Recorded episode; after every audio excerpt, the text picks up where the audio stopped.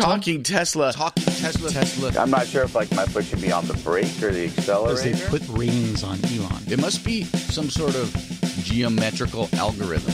I don't think you need to touch the steering wheel there, Tom. Oh, I'm sure there's some math. So SpaceX, here's the deal. Um, landing a rocket on a drone ship is key. Charger, charger, charger, How am I expected to drive a car without autopilot? Safely. Charger, charger, charger. No, I'm not a good parker, Tom. Yeah. I'll be the first to admit it. I just think that this is a car company that is run by super geeks. All the other cars are going to be stupid cars compared to this car. Tesla. You don't even have to remember that. You've got a Model X. I have seen the future, and it is light pole charging. No, I wouldn't call it a screw up. Do you like your Model X? God, it's beautiful. I had an idea. Hey, it's uh, Talk Tesla 101. Tom's got an idea. Go. I have an idea. I think at some point, all this Tesla news is just going to become like a Model 3, Model Y, uh, yeah, the supercharger, blah, blah, blah. So I thought maybe what we need to do is once once everybody gets kind of bored of it, I've I've been workshopping a few new names for the show. I can't wait to hear this. So we have like uh, you know, at some point chatting Chevy, right? We'll just be chatting about Chevys. And then what the hell are you talking about? we could do Frankly Ford and we'll just talk about Ford's EVs. No? It's not working for you? No. so I'm, gl- I like that you're thinking. It's always good to be thinking. Nicely Nissan? We could just keep oh, Us it all Audis. talking Oh, we- oh, that's just mean. upsetting. You could just we could just keep it like talking Toyota. Talking Toyota. That would be really so interesting. Tom, I think you need to workshop that more. Uh, look, hey, uh, ladies and gentlemen, boys and girls, his name is Tom. My name is Mel. Robert is not here. Robert went to the eclipse. And he's not back yet. He's not returning. I wonder if he got knew lost. it's only two minutes and forty seconds. I know what happened. I know What- what happened. what they put him somewhere in the middle of a field. Yeah. He put on his very high tech eclipse glasses. Yes. And he just he can't see anything right now. He's just he's just in the dark. in Take the them off, of Robert. field. Take them off. If you can hear us, Robert, the eclipse has ended. You can take the glasses off. Although, don't look at the sun and take the glasses off. Just just take Who the would be glasses off. stupid enough to look at the sun after all of the media attention on not looking at the sun? Who would be that stupid? Let me ask you: At any point during your eclipse viewing, did you have your glasses on and kind of just take them off a little bit before you put your head away, or are you just a smart enough human being that that didn't happen? The only time that happened was when I was trying to capture the eclipse through the glasses, through my iPhone lens, and I caught a bit of it in the corner of my eye. And I went, "Oh, that hurt." two times for me, twice, buddy. Wow. Yeah, and both times I was like, "Oh, that hurt." At some point, somebody was going to potentially subscribe me something for the keratinol pain. C- Retinal. there was uh, reports that Californians were putting sunscreen on their eyeballs and looking directly at the sun. Do you believe this? We're not that smart. We're not I mean, smart We do a lot of good things here in California, and we're trying to lead by example. Don't do that, people. That is not a good idea. Tom, I want to give you 30 seconds. Okay. You were in totality. I was. You totally were in totality. Please tell me, what was it like? Is it worth putting in the bucket list? Uh, there is no possible way that if you have the means and availability that you should not attempt to see totality because it is completely and when I mean completely I mean it's All of it? totally Totally. totally different. 99.9% of eclipsing is not totality because 99.9 you can't look at the sun totality. So you're there. I'm in the middle of the field. I'm about a mile south of Smith Rock in Oregon, a very famous climbing location. I got my glasses on and I'm looking up and I see just the final little sliver and boom, it goes away and you're dead black in your glasses and then you can take them off. And then you look around and it's just amazing. It's just this big black disc you can stare at with the white glowy fingers around it. And that time leading up to it is amazing. Like if you're really part and feeling the senses around you, you feel it get much colder. We needed to get a mm. jacket out. It got like 30 degrees colder and all of the birds and, and bugs stopped making noise. What the hell's going on? Right. And then visually, as a person of photography background, it's like sunset, but with the sun really high in the sky, right? So there's not those long sunset shadows. The one thing that we didn't see because we weren't near a tree that facilitated this, we didn't see those shadows on the ground. Those shimmering shadows. Yeah. Wow, But so amazing, worth it. dude. I was thinking. I was thinking, you know, I was going to go up there, and then I'm like, oh, the traffic and stuff, and I really wanted to go with my son, and he's like, no, I really, I got to stay in school, Dad. Yeah. And uh, I thought, well, it's okay because we're going to be seventy percent eclipsed here, so that'll be seventy percent as good. And it turns out it's not. It was No. great, and I had fun. I was there with the family, and we looked at the eclipse, and we took him out of school. No, we didn't. Yes, we did, and uh, it was good. Yeah. but it was not totality. No, it's not the same. So I'm going to Chile 2019. You are? July For 2nd. sure? Doing it. Interesting. Nothing to stop me now. Nothing. Nothing. Not your fear of chili. I like chili. It's tasty. Good. Yeah, it's amazing. Totality. I'm super excited. I hope that maybe somebody in this room will take another person in this room to Chile with them. That would be pretty Are you awesome. going to become a an eclipse chaser? I Because I, can- have a colleague that has become a full on eclipse chaser. They like they did one and now they've done six because they just like I got to see this again. I got to see it again. I could totally see that happening. There's an amazing TED Talk. There's a bunch of amazing TED Talks on the eclipse, but there's one really good one where the guy talks about emotionally what it meant to him to see his first one. And now he's also become an umbraphile.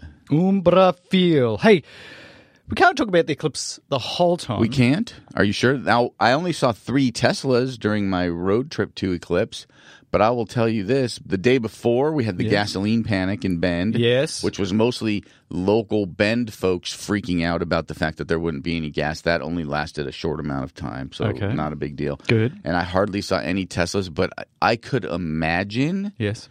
how much of a nightmare. On the way back, I left Bend on Eclipse Day and was in a line of a hundred miles of cars on the 97 towards Crater Lake.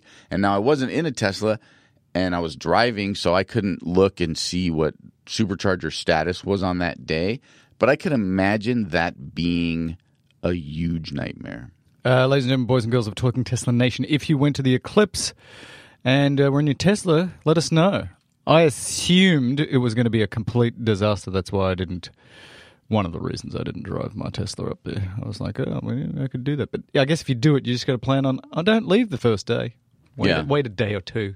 I think even you know a go. day, but you would have had to have gone up a couple of days before and probably meandered, and then a couple of days after, and obviously you would have want the max range situation. But worth going to Herbert. You're going to. It's going to change the way you perceive the Earth.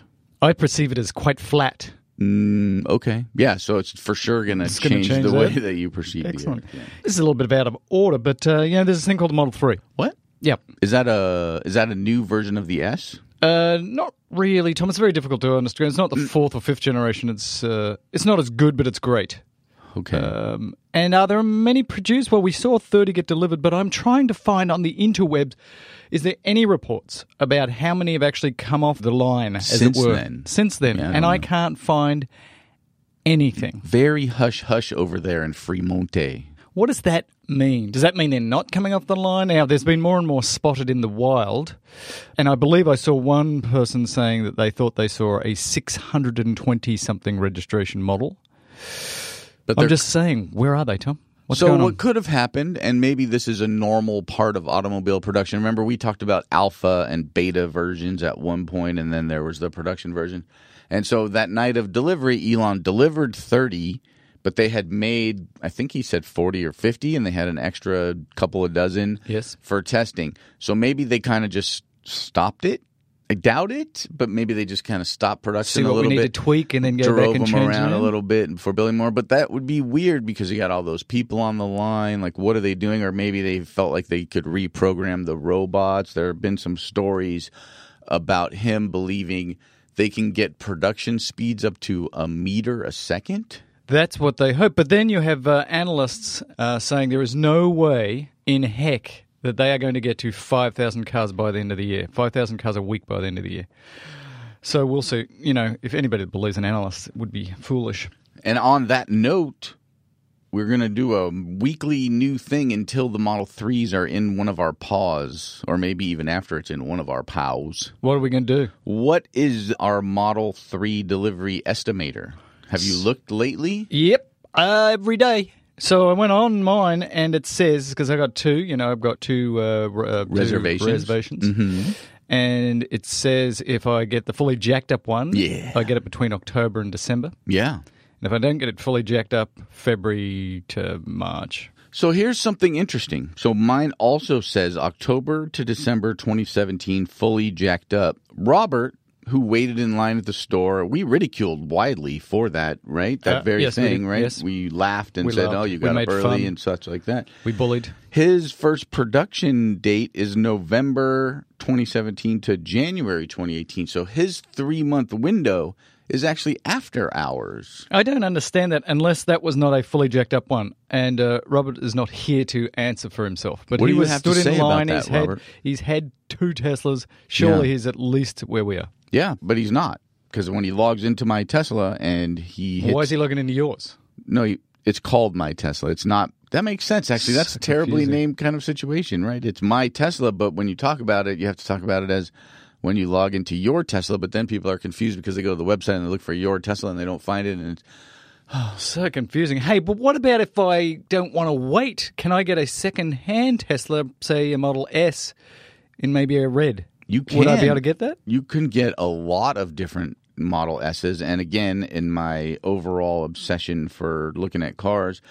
I found a red 75D that really fit the bill. It had right now on the used inventory site, and I won't call it the CPO site, even though I really would like to because it seems more Star Warsian Yes. to call it the CPO site. If you go to it three times, it does. Yeah, go on. Yeah, yeah, yeah. Um, there's a fully loaded red 75D with the autopilot and the sunroof and the whole thing. It's like $76,000. So if somebody out there is like walking down the street right now and they look down and they see $25,000 and they're, they say, you know, it would be cool. I should send this to Tom. And then he could take that $25,000 and then Add it put to it his 50. f- to the money for the Model 3. And then I could just drive a fully loaded and articulated Model S If right now. you, if the Model S and the Model Three were the Uh-huh. same price, which one would you buy? Oh, I'd buy a Model S for sure. Why?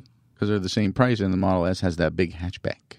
You like the big hatchback? And I've never driven a Model 3, so I don't know. And plus, I can get a dual drive Model S right now, which I can't with a Model 3. You found a signature Model S. Let's talk about that I one. did. So right now on the used inventory site is a 2012 Tesla, and I noticed it First stuck out to me because it was a different color red, and it's 85 kilowatt hours, 265 miles of range. It's got 46,200 miles on it, and its serial number is 659. So that is That is one of the originals, baby. a signature red very very early i remember we did a story that elon was like magically signing some of them and so who knows maybe this one's one of the signed ones it's located in san francisco and it's $48300 so Forty-eight grand for a for signature a red. Sigo, Sigo. Sigo. So it has it has everything that you could get at that time, which is not autopilot. which is not even Gen One autopilotas. Does it have uh, the gassy, gassy up and down? Ch-ch-ch-ch. Uh, the smart air suspension is that what we're talking Yeah, about? that's what I'm talking about. the gassy. Gassy, gassy I don't know the answer to that question, but let me look real quick and I'll let you know. While you do that, let's play a joke by Robert, shall we? All right, boys, I got a joke for you. You ready? Why should you always walk a mile in someone's shoes before you criticize them? Because then you'll be a mile away and you'll have their shoes. That's a great joke. So funny. He wanted to start the show with some sort of Tesla joke, so there it is. Robert wanted to feel involved, so he sent us some voicemails, even though his internet uh, connection is terrible. Hey, while we're here, let's talk about the stock price. Hey, Google, what's Tesla stock price? The price for Tesla shares on Nasdaq is $344.30 as of 11:28 a.m. Eastern Daylight Time today, down 1.08% from last Friday. Bummer. Boomer. It's down a bit, isn't it? From its peak of 189, it's down in the 340s. And when me and you sit around and we hear Google Home say it's down 1%, we're like, oh, 1%, that's a bummer. That's like $30. And when Elon hears that, that's like $300 million. some, Just- some gigantic amount it's of hard money. to feel sorry for him, though, really. So the 2012 SIG has all glass panoramic roof, 19 inch wheels, Yes. lacewood decor. Oh, hello. Lacewood, hello.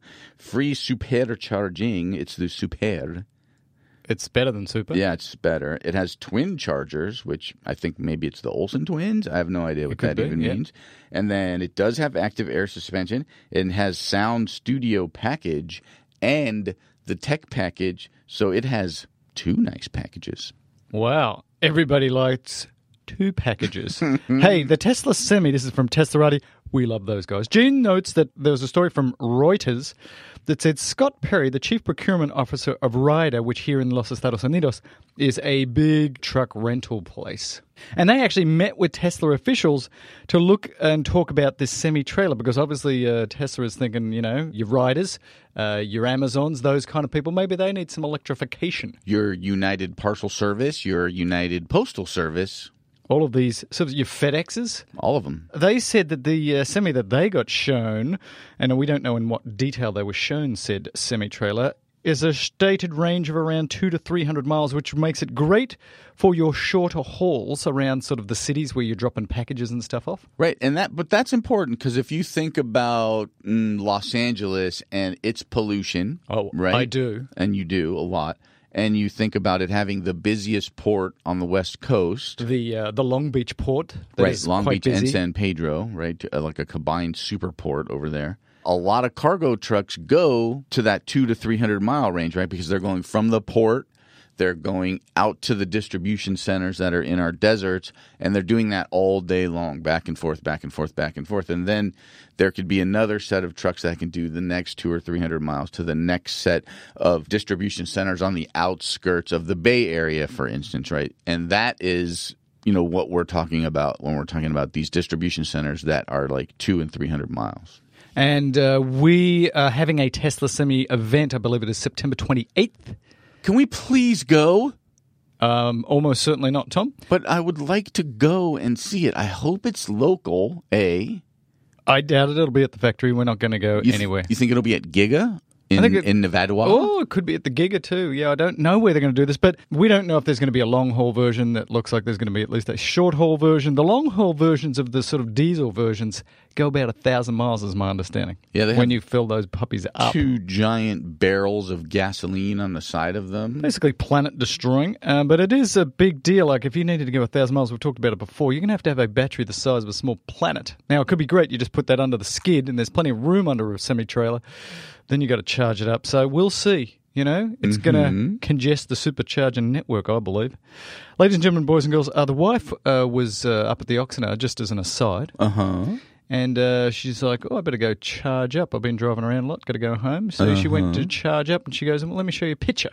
Mm-hmm. Shows me a picture. Sixteen stall supercharger, mate. Hello. So is this a new one in addition to the old one? Added eight to the eight that were already there, and if my math is correct, that equals sixteen. Eight plus eight. Yes, Mel, you've nailed that math. Very nicely done. We're Thank you. impressed. Midday Sunday, all the stalls were full, bar one. Yowza. Well, I mean, that's not all of them. It's enough, right? so it was just enough capacity, as it were. Like which a- is what you want. Two months ago, that would have been eight people in line waiting. That's a that's an excellent point. And also that parking lot isn't really conducive to another say 16 of them. That's a very busy parking lot. There are some lovely places to visit while you're at the supercharger. She did go to the container store. And uh, if you're like stationary, there's this fetish that some of us have. Quite a significant percent of the population has this fetish. It is the stationery store with the pens and the organizational stuff. She's like, this place is the best, just as an aside. Okay. So that supercharging wasn't free No, it's because she bought some containers. hey, uh, Thomas, uh, Yes, do you know there's this thing called allergic? What? And somebody um, found this thing. So, you know, months ago we talked about how Tesla wants to do its own streaming service. And we're like, why the hell would they want to do that? Was this months ago? Months ago. This goes so fast. And we were like, why would you do that? Well, just do a deal with Spotify and just like get that working because the streaming audio in the Tesla has been criticized because it's not that good.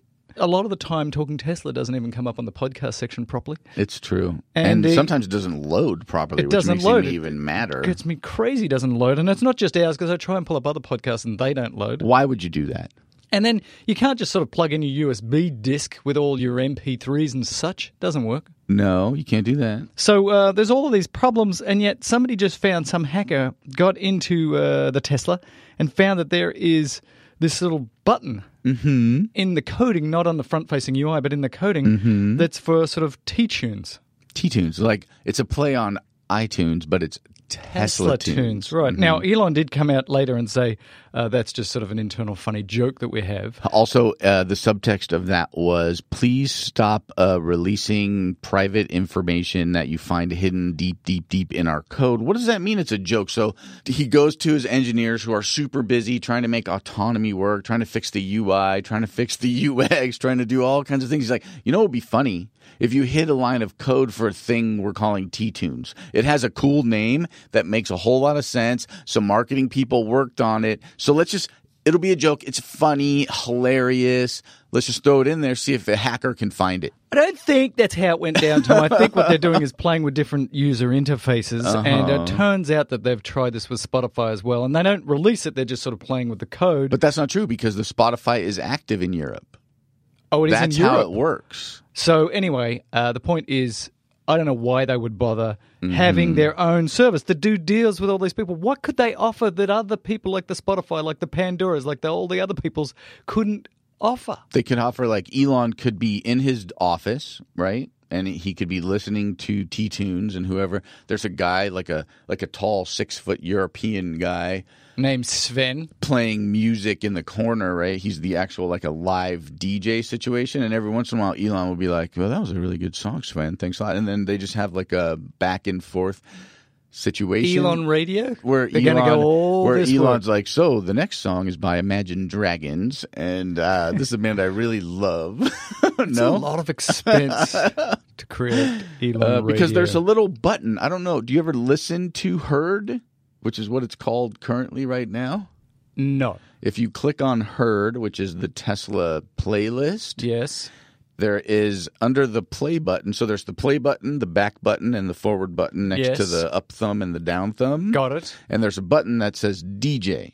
Okay. and I noticed it because I get to drive the car once a week, so I only notice things very sparingly. And I push the DJ button, and what it says is DJ commentary on.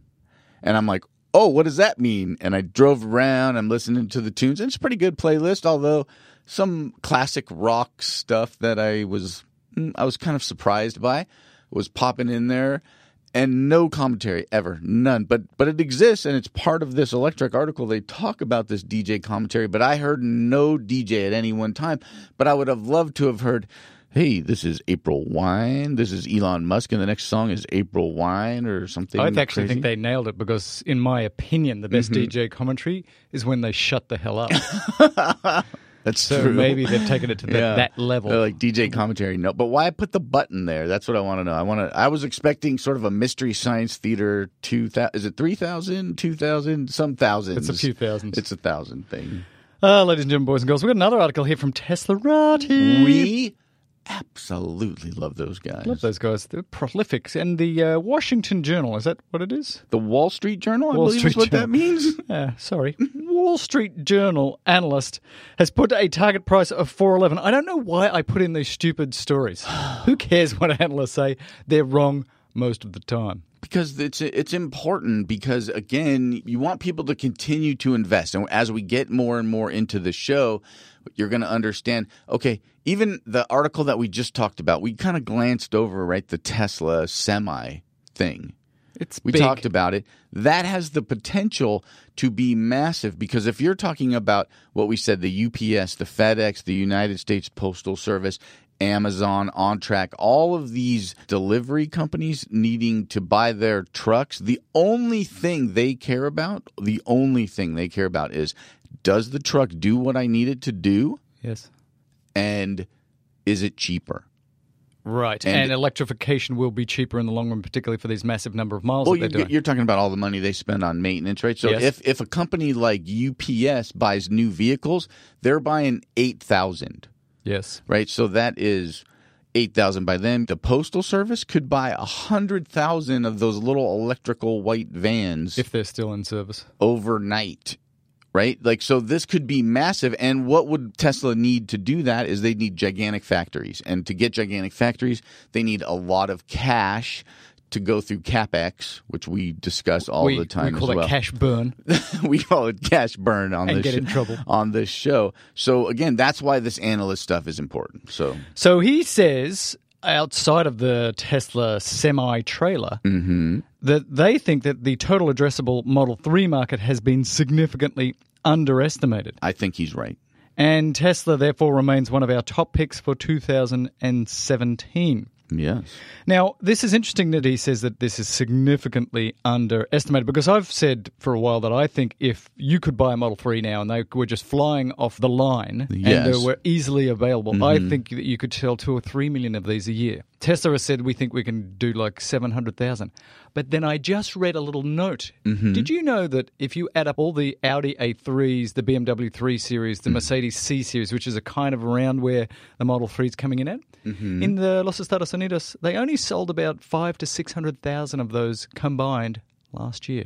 Yeah, because they're expensive, and I think a lot of people don't look. But if you also add in things like the thirty-five thousand dollar high-end Maximas, Well, once you go down there, then you the start to explode Toyotas, into the millions. So that is Right. the question: Is it going to mm-hmm. compete with the BMW 3 Series, the 5 Series, and the Mercedes C Series, the Lexi in that area, or is it going to compete with the Camrys and the Accords? I think in the long run, it's going to compete with both because, again, you're going to pay a little bit less probably or in the same ballpark as the premiums, right, for a base model Model Right, 3, right? right. And you might pay a little bit more initially than you would for like the high end Nissan Toyota version, right? Yes. And so Tesla is sort of striding that line right in the middle, which means they can address both markets. The people who are like, "Wow, this is an amazing! It's a it's a free car, not a free car. It's free. a That'll do it's very a, well." It's a it's a car that has much more inexpensive maintenance. Fuel costs are much lower, and so." I can get into it and I could potentially put it on the Tesla network, which we're going to talk about in a little while. But the other thing that is kind of missing from a lot of people's thought process is no one up until the reveal, the delivery event, no one really had driven one. No one had really test drove one. Thank you. And a half a million people at one time or another, some of them have canceled at this point, put down a thousand dollars. A half a million people, sight unseen, car doesn't exist, I've never driven it, are like, here is a thousand of the dollars that I earned. So that leads me to believe if you could go and test drive one and walk off the lot, that's air quotes. I'm doing, when I say lot, I had to have air quotes up. You could walk off the lot with them you're going to sell you would sell majillions of them and majillions is a big it's a big number It's a big number. Yeah, if uh, average Joe and Joette have the same experience as the first people that have done the reviews, they will sell gazillions because all of these reviews that I've read so far, people are saying this feels and dries better, if it is possible, better than the Model S, which is amazing. right and if you really think about it And I have. if 500,000 people are willing to put a thousand let's say that's 15% of the people who would have put that same thousand down had they been able to test drive it that's a huge number of potential like you could be talking about there could be 5 million people right now ready to buy a tesla I am with you, Thomas. I believe that this will take off, although I think it'll do really well. They won't be able to keep up, so there's going to be these long delays until they build Gigafactory 4, 5, and 6. But it's we'll get to it in a minute, but we'll talk about Model Y. why Let's talk about the Model 3 battery pack. This is from Electrek. Now, I just want to remind you that the Model 3 is going to use the 2170 cell, and the 2170 is 21 millimeters wide, and try and guess 70 millimeters long, compared with the current SNX, which are using the 18650, which has a cell which is 18 millimeters wide, and how long? This is a uh, trick question. Wait, wait, wait. 18650, 65 millimeters long. You, why didn't you say 650? Because that Uh, I would make know. sense. I don't know. So it's the new cell's a little bit bigger. We've talked about it many times. This larger size apparently allows them to get high volumetric energy density. Big word, volumetric. Density. So Mm-hmm. uh, this is sort of optimizing the amount of energies that you can get in. And just uh, just for fun, the. Okay. 50 kilowatt hour battery pack in the three has 2,976 cells and uh, 31 cells per brick. Four separate modules that have 23 to 25 bricks each. So they take these cells and they put them together, in brick form. and then they add the bricks, and then they make a cell, and then they shove it into a battery pack. It's like a brick wall, which then they can turn into a brick house. brick house. Because he's a brick house. And unlike the S and the X, these are not easily swappable. Remember back in the day when Elon said, we're going to do these swap stations? And you and I went for a little drivey drive. Oh, we did. And we called the little swap center and said, hey, we'd like to swap. And they're like, that's not going to happen. you should have called a week ago. You should have told us like five years ago, and then you've got to come back to exactly this swap station, and it's going to cost you fifty bucks. And then everybody's like, "I'm not doing that," and I can go over to the supercharger over there for free and just go have a nice uh, steak. Club sandwich, Harris Ranch. That failed, and it looks like uh, they're continuing to fail because this Model 3 Mm-hmm. is bolted onto the bottom. It can't. It's not easily swappable. we've learnt. Bottom bolted.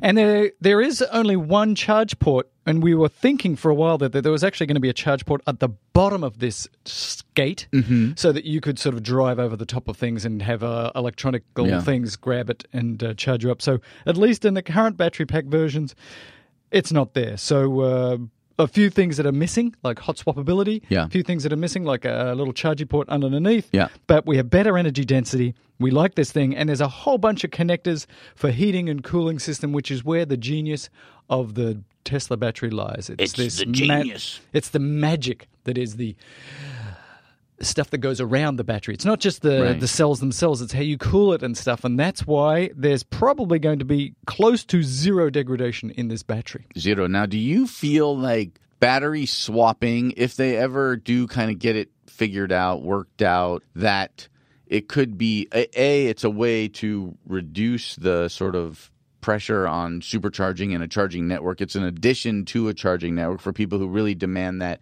that quick move for the long hauls because people talk about that you know i want 300 miles range and i want to be able to refill in two minutes battery swapping is the answer to that specific thing as we stand here right now so do you feel like that could continue to be a feature that differentiates the s's and the x's the high end tesla models No, I believe that it is dead. You think it's We've over? done the experiment. Okay. And people have said, no, I'm prepared to wait 30 minutes and get some my charge. The question is whether the Tesla Semi, Uh-huh. under maybe in those circumstances, uh, I've got my truck, I drove it 300 miles, I need to drive another 300 miles. Time is money. Time is money. Boom. A swappable battery might, in those circumstances, make more sense. But you and I, average Joe, driving our Teslas around, we're like, I'm not paying 50 bucks for you to swap it really fast. I'm going to the supercharger network. Thank you very much. Thanks Turns calling- out we're cheap. Thanks for calling me average Joe. I always go through life thinking I'm sort of more like below average Joe. Oh, you are spectacularly average, Tom. Thank you so much. Spectacularly That was a good day for me. And let's talk about Model 3 depreciation also from Electrek. It's another one of those magical things. Like, let's talk about depreciation on a vehicle that no one's bought yet. So, AutoList is apparently uh, this place that does depreciation. And yeah, Tom, I was thinking the same thing. They've said magically, and now everybody's reporting on it, that the Model 3 depreciation is going to be really good, Yeah. i.e., it's not going to depreciate much. So, after 50,000 miles, they expect the car Mm-hmm. to retain 71% of its value. Okay. 50% of its value at 100,000 miles. And they say this is going to be better than the BMW 3 Series, the Mercedes C Series, the Audi A4. I ask you, you ask me, how do they know? Well, they don't. But they're using uh, mathematical probabilities, right? How they did this particular thing is they're taking what the Model S does and they're extrapolating it. I think actually initially for the first year or so, it's going to be actually be even higher. I think you're right because people are going to want to get in. Some people are going to flip theirs, Right. and it, you're going to be able to sell your Model 3 Yeah. After it's done 10,000 miles for the same price you bought it for. Right. So imagine, yeah, you're. Let's imagine you're you. You have two reservations. I'm imagining it right now. You're it's quite you're you. lovely. You've got your first reservation car as the first production vehicle, and one year later, you've decided, oh, you know what? I'd like to get the all-wheel drive. There are still going to be people, a lot of people, millions of people potentially, Yes. who are now. Well, I could get on the list put my thousand dollars down and maybe get my car by 2020 because that's the date we use on this show at this point. Or i could go to the cpo market and if you're a guy who's selling a used vehicle supply v demand my guess is you're going to have very little depreciation and you might even be able to get full price which means it's a net benefit depreciation if you took advantage of the tax refundo. situation. And that's Yeah. part of the reason why I've decided, Tom, because I know you care every week, well, I've decided to get a Oh, you're, 3. so we're just two weeks in a row. 2 weeks you're in a at row. Get. I'm a get. Nice. Uh, another part of the reason for get is that my son and I went up the top of Winnecker. There's a big hill behind my house, and he's a runner. So he ran up it, I Uh-huh. Yeah. Mm-hmm. walked up it, and then he went up it and down four or five more times. Yeah. Very fit young lad. Mm-hmm. Almost died when I got to the top, but I'm up there, and then we're at the top and we look down on the beautiful San Fernando Valley. Uh huh. Beautiful valley. Yeah. Um, but there's this layer of pollution over the top. It's a dust. and he's like, that's disgusting. Yeah. That's got to stop. And I'm like, you're right. We've got to get you a car when you go off.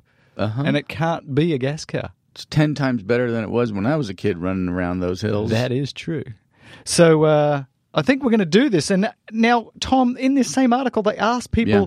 who are sort of thinking about buying cars, they Mm-hmm. asked 14,000 of them. oh, that's a lot of them. If you were considering an EV, what are your biggest concerns? Mm-hmm. Yeah. And what do you think the single biggest concern for somebody considering buying an EV over a gas car was? Are you one of these people?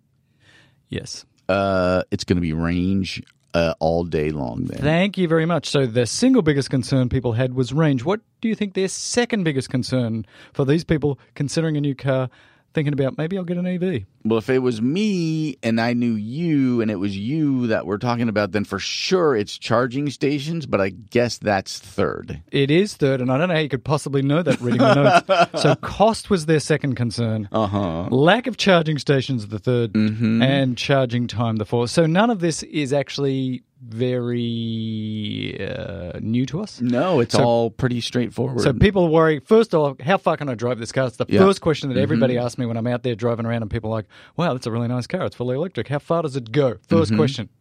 and do you say, I don't know, how fast do you drive? exactly. And then actually the next thing they usually ask me is not the cost because that's a rude question.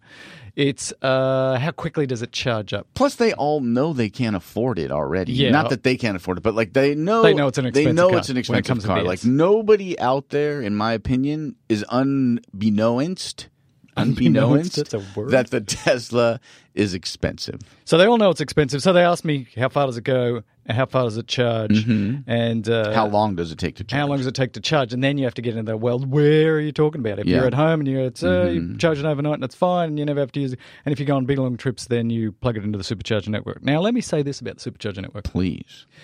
Tesla says on its website 30 minutes you can get 170 miles. That means that you're going to get about 100 kilowatts flying into that thing to get that Yeah. six miles of range per minute. Perfect conditions. That's what they say. Thank you. Perfect conditions. Because the wife was at the Oxnard with the 15 out of the 16 slots taken, mm-hmm. and she was getting 58 kilowatts, Which gave her three miles 90 of range per minute.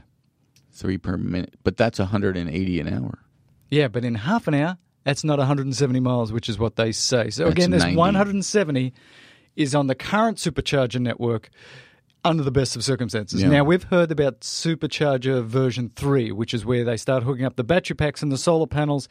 And I believe that I don't think you're going to see much faster speeds than what we theoretically have right now. I just think we'll get closer to the theoretical fastest most of the time. That's but my what's theory. going to be really cool is when they come out with the super duper charger network. Super duper charging any time now. So we've heard a lot about this from Straubel and uh, the Elon that they've sort of maximized right now the Yeah. cost Mm-hmm. to the charge rate. And my beef has been, although they say they can do 120, 135 kilowatts of charge, nobody in the history of the world has ever done that yet. We haven't seen it. It's theoretical. Theoretical. So I believe that the version 3.0 supercharger network situation will basically just bring us closest to what we think we could get right now. It's not going to be a magic 800 trillion Porsche vaporware kind of uh, volts going into your car. Yeah, fingers crossed. The other thing to, to keep in mind is again, all of the people who are driving S's and X's, or a majority of the people driving the S's and X's right now, are kind of fan people. They're willing to sort of take it on the chin a little bit. If I buy a Model 3 and somebody's telling me I can get 170 miles per half hour and I pull up to a supercharger and I'm paying, And you're paying. and I'm paying and I'm not getting the speeds that I want, this is what's happening. Bring.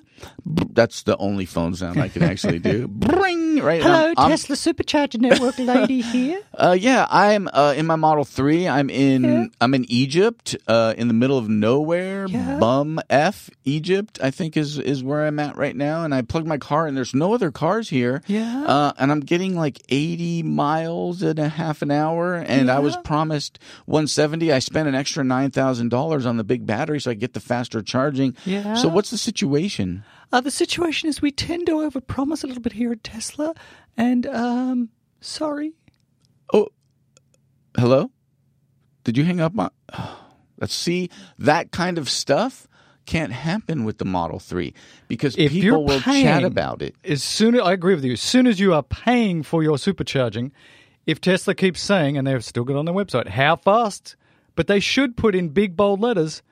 This is a theoretical maximum. You could get 170 miles in 30 minutes under the best of circumstances.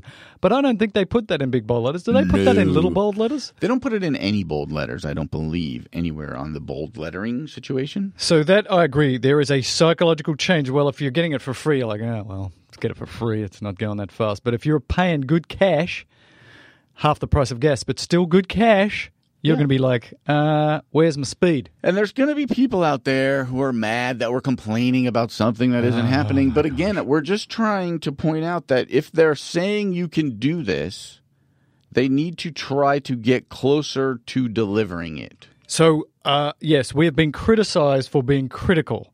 We're not going to stop being critical. So, this is the kind of stuff that you can extrapolate forward. Be very careful about how you do your marketing and the things you say, because if you don't deliver, you get spanky spanked. Right. And we're not, I don't necessarily always look at it as being critical. I look at it as being analytical. I like that. Nobody wants to be critical. They want to be analytical. Model Y, ladies and gentlemen, boys and girls, this is from EV Annex. We expect the Model Y in about late 2019 Why are we talking about this?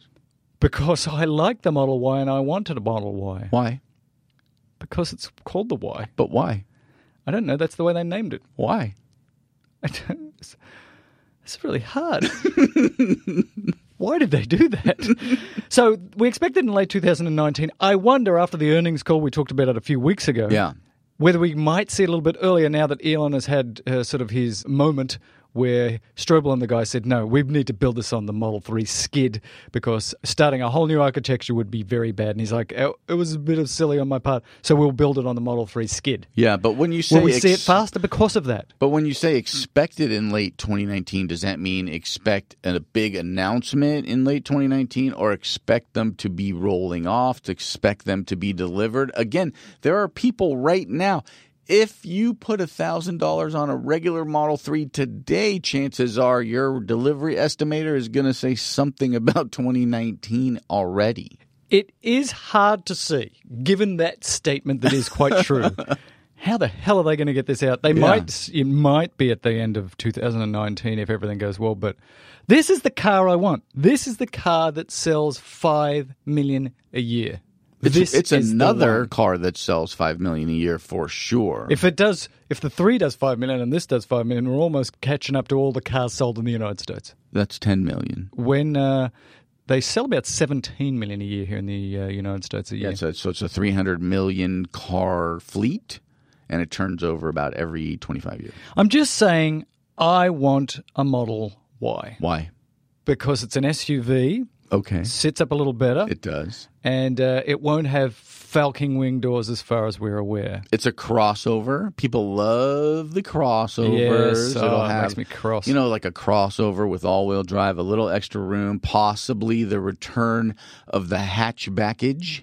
Oh, Everybody loves a good hatchback, Mel. Everybody. everybody, I'm going to miss the hatchback on the S when I give it up for a Model 3. But you're not giving up anything. You're not. We both. Why? Why do you continue to circularly go down this path of like, I'm going to walk away from my beautiful Model S and drive a walk- Model 3? I will walk away from my Model S when the Y comes out. Oh my goodness. So you've gone from I'm not buying a Model 3 Yes. You know, actually, you started with I'm getting rid of my S to buy a three. Now the three came out, you're like, oh, I'm going to buy two threes. And then when the three actually was saying they were going to come out, oh no, I'm not buying a three at all because it's not the car I wanted. It's too expensive. And now I want a three, and now I want a three for my son. And then I want now I want a three, and I'm going to get rid of my S. And then like, no, you know what? I think I'll keep my S until I can get a Y. What is wrong with you? I want a Y. I've been very consistent.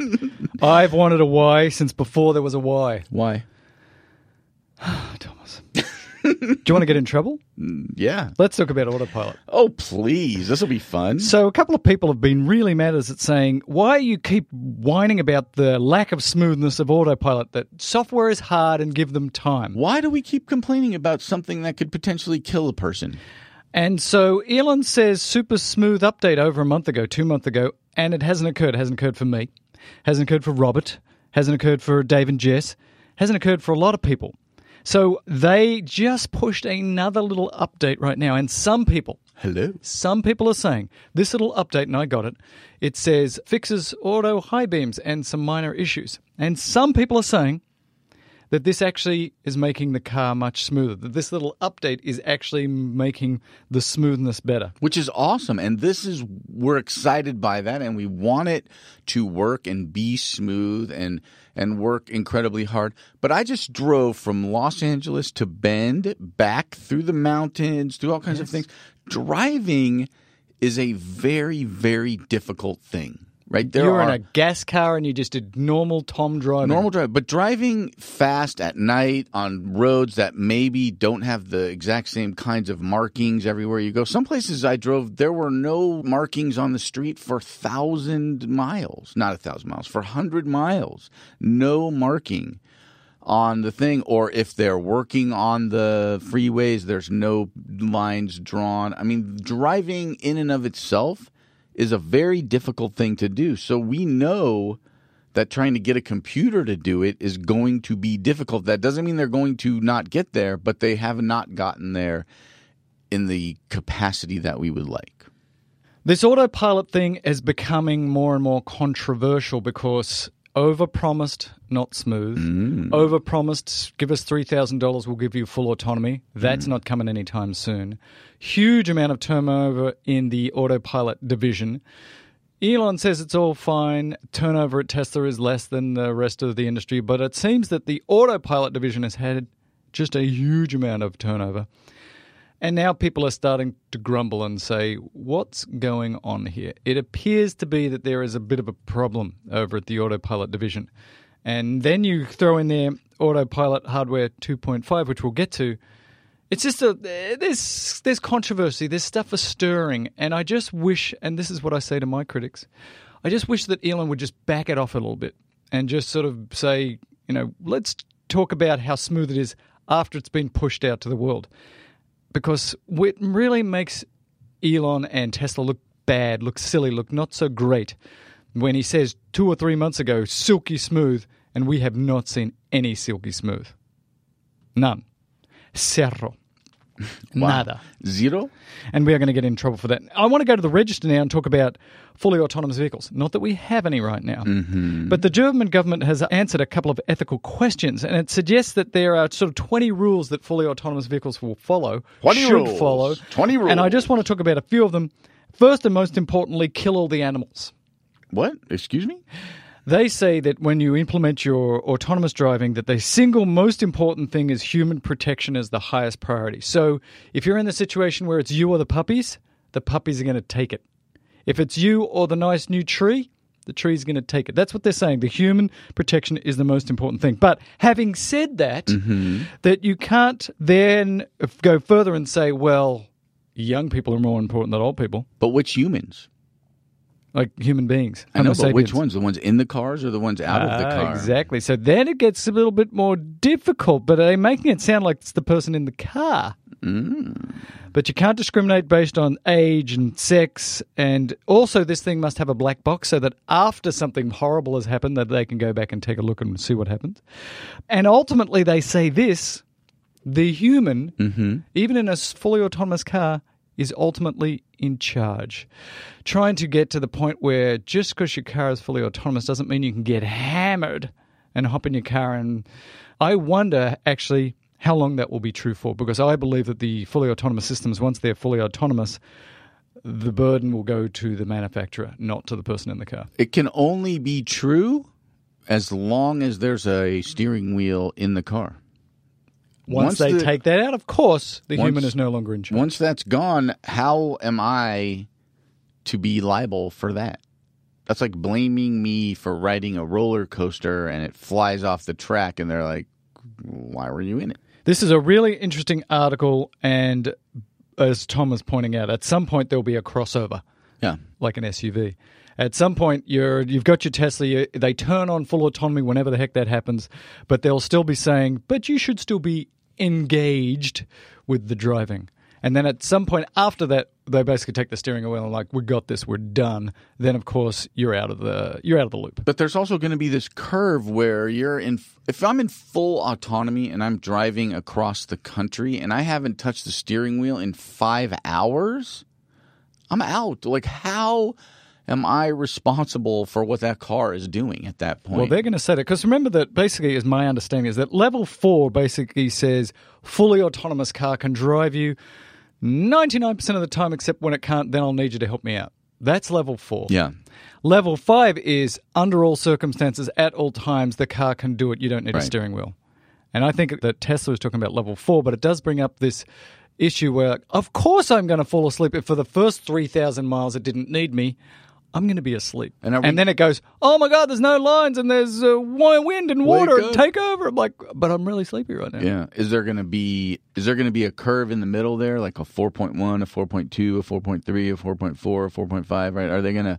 Is there going to be this sliding scale in there? And the other interesting thing about this article, and we kind of touched on it a little bit, is it it can't discriminate based on age, sex, any of those things, and it has to protect the human.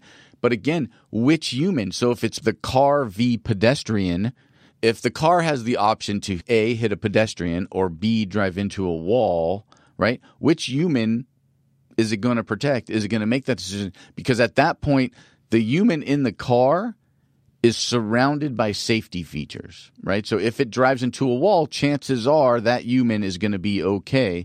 Not so much for the pedestrian on the street. Oh, the ethical questions are so large. Very What if exciting you to had think a, What if you had a toggle switch? We've Oh, talked about this okay. Mm-hmm. before. You go to your Tesla and your toggle switch is uh, kill everybody, keep me safe, versus uh, make some ethical decisions for me. Right. I'm And- going to choose kill everything. oh, wow. That is. I want to live, Tom. I want to live. Really, really nice. I mean, maybe there's even a situation where you're, you know, you pay a little extra insurance premium to toggle the switch. I don't know. That's that's craziness. What if there was a five thousand dollar option? Kill everything. This is keep me safe. This is why you're not on any of these ethics panels. I don't but know what I ethics is. feel like these ethics panels, these conversations would be very, very exciting. One of my favorite courses in uh, university, in college, as it were, was a medical ethics class. Ethics is interesting. Yeah. Um, let's talk about superchargers. Hey, Rob. Rob, want to give us an update? Go. This week's Supercharger update includes a long list, partially because we recorded the last show a few days before the solar eclipse, which of course happened right when we were supposed to be recording the show. So I'm going to give you 11 days worth of supercharger updates. Starting with newly opened superchargers, total of eight six in the United States, one in Taiwan, and one in Spain. Superchargers beginning construction, we have eight five in the United States, one in Spain, one in the Czech Republic, and one in Canada, specifically right near Quebec, which is got a cluster of superchargers around it. This one is sort of in the eastern suburbs. It turns out, when I looked at the map, that I was literally one supercharger away just two days ago when I went up to Mount Washington. We uh, tooled around North Conway, New Hampshire, and then I've always wanted to go to the top of Mount Washington, only though disappointed that I didn't take the Tesla up there because I didn't drive cross country this year. But I do have a sticker that says, This car climbed Mount Washington, which is a very highly sought after sticker, at least on the East Coast. Haven't seen many on the West Coast. Back to my trip. We coursed all through New Hampshire, past three of New Hampshire's four superchargers. First, we were by Seabrook on our way up to Maine. Then, on our way over right near North Conway, we saw the Lincoln, New Hampshire supercharger with six stalls. And then on the way back round, as we looped back down towards Boston, we passed the Hooksett, New Hampshire supercharger. Such beautiful country. Totally uh, encourage you to visit if you can. So, going back to uh, superchargers, there were five more superchargers that entered the permit stage three in the United States and two in Norway. So, Mel, I expect your anxiety level might be a little bit diminished today since we've got 14 superchargers uh, slated or planned or open in the United States alone, though Australia didn't make any this week. All right, that's it for Supercharger Update. All right, so superchargers, not enough of them. I don't use them. I'm going to get criticised because I keep saying I don't use them. I actually do use them every now and then. I use them appropriately, and yet I'll still be criticised because I am concerned about the supercharger network. Right, he's just worried about concerned it. for other people. His wife just about used He, his wife just used the supercharger. So again, we're just talking about how it makes us feel, in now bits. and because how you feel about it is an influencer on how you purchase a vehicle potentially. Yes. So let's talk about SpaceX. So a lot went on with SpaceX this week, and Oh, it's it is getting to the point of boringness. Is it? it's getting a little bit boring because six months ago we would have been wetting ourselves about this, and now it's like, yep, they did it again. Pretty Yeah. cool. And Elon has said this many times.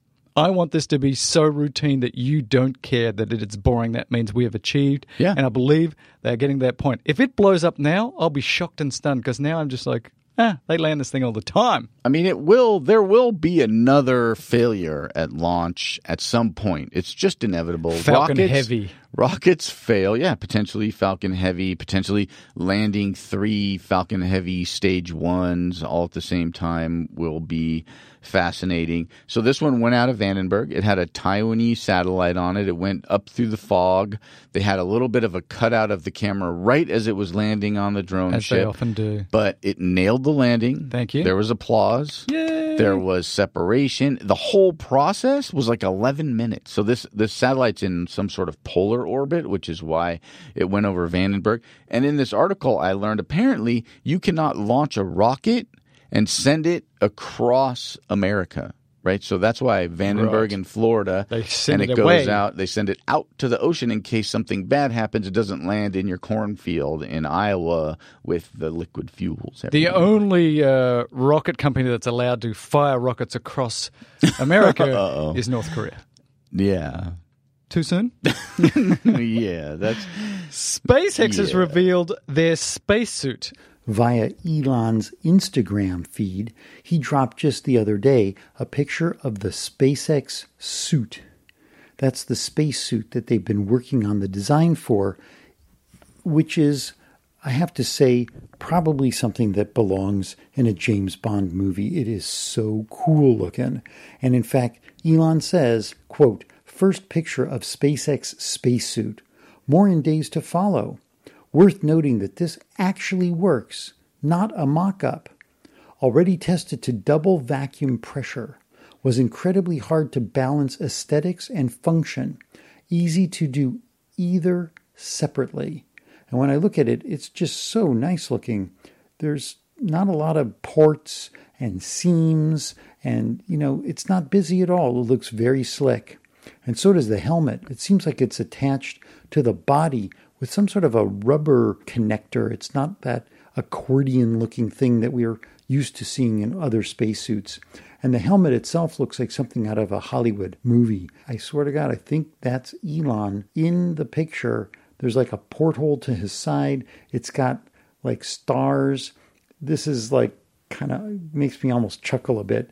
It's pretty staged, but uh, we'll be able to put the link, or or you can look it up on Instagram. We'll try and get it out to you. It's worth worth taking a moment to look at and have a bit of a chuckle. And so Elon went on the Instagram and posted what is a pretty cool looking spacesuit. Is it funnier than a spacesuit? What was the joke? We used to have this running thing with us, the two of us. It's we would say that's as funny as a spacesuit. Now that's uh, not funny at all, unless you know where that's derived from. And it was from my little brother when he was like five. My bigger brother used to say that's about as funny as a fart in a spacesuit, which you know that is not funny at all.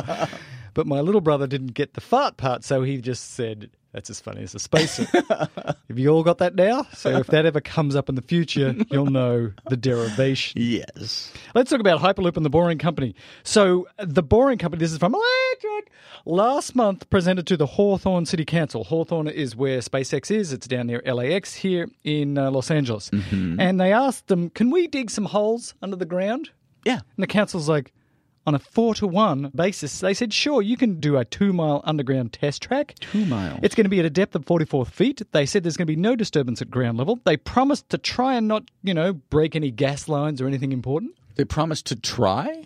They promised to try. Do they not know like the dig alert phone number to find out where the gas lines are? I mean, forty-four feet's pretty deep. Pretty deep. That's, Pretty deep. There shouldn't be any gas lines or anything there.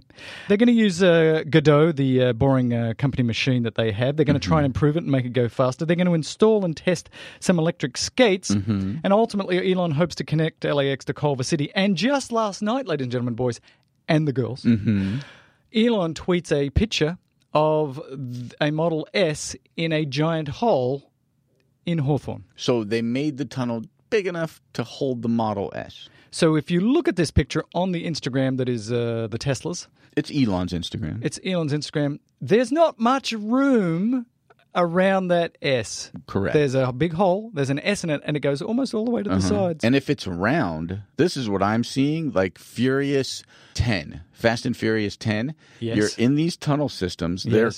Perfectly round, and you're able to drive your Model S so fast you can do the whoosh, Whoosh, where you're like you're driving right. on the ceiling. Oh, you're so cool. definitely going to see stuff like that. So I don't know, again, if this means that they're going to build these tunnels and they're going to have the sled system, which you talked about, if you're going to have control of the car. Because my concern is this this tunnel is just wide enough for one car.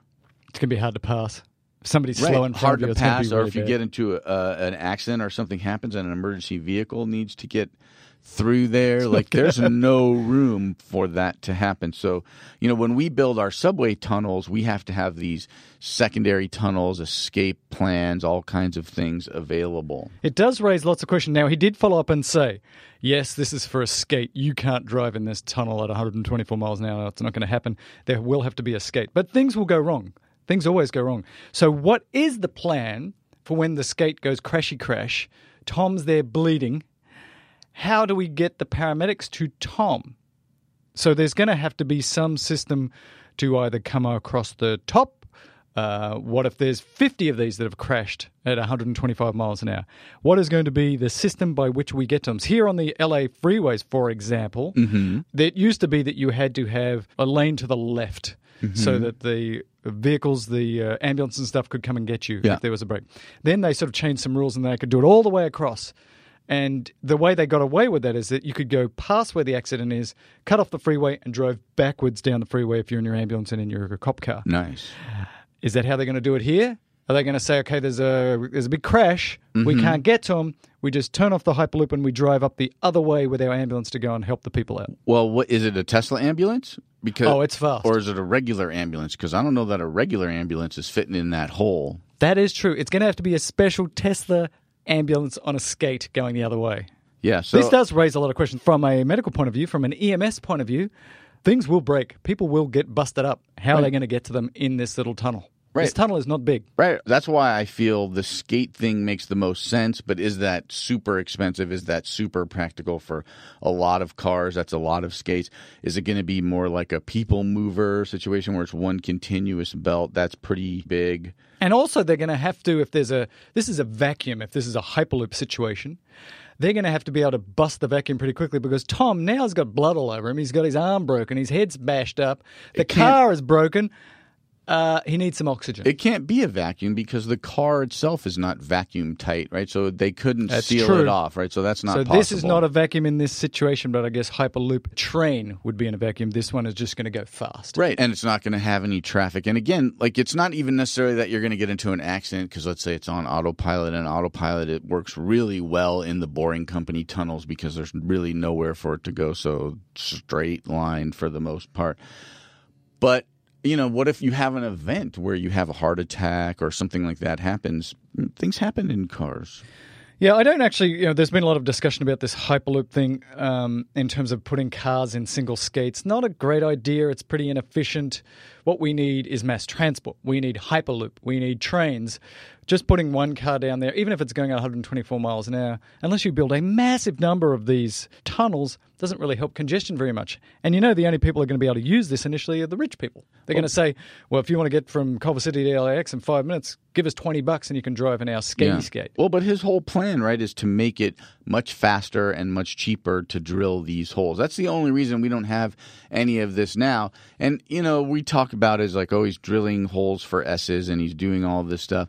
But in the long run, if he can just do bigger holes faster, quicker, cheaper, then we're going to have the ability for this city to have much more mass transit, much more subway in the long run. I don't see him, you know, we've seen the the photos and the and the schematics of like hundreds of tunnels crisscrossing. So maybe everybody has their own private tunnel and none of this is a problem and it's like, "Hey Tom, welcome to your tunnel. Like th- this is awesome. Good for you." That'd be cool. My own tunnel.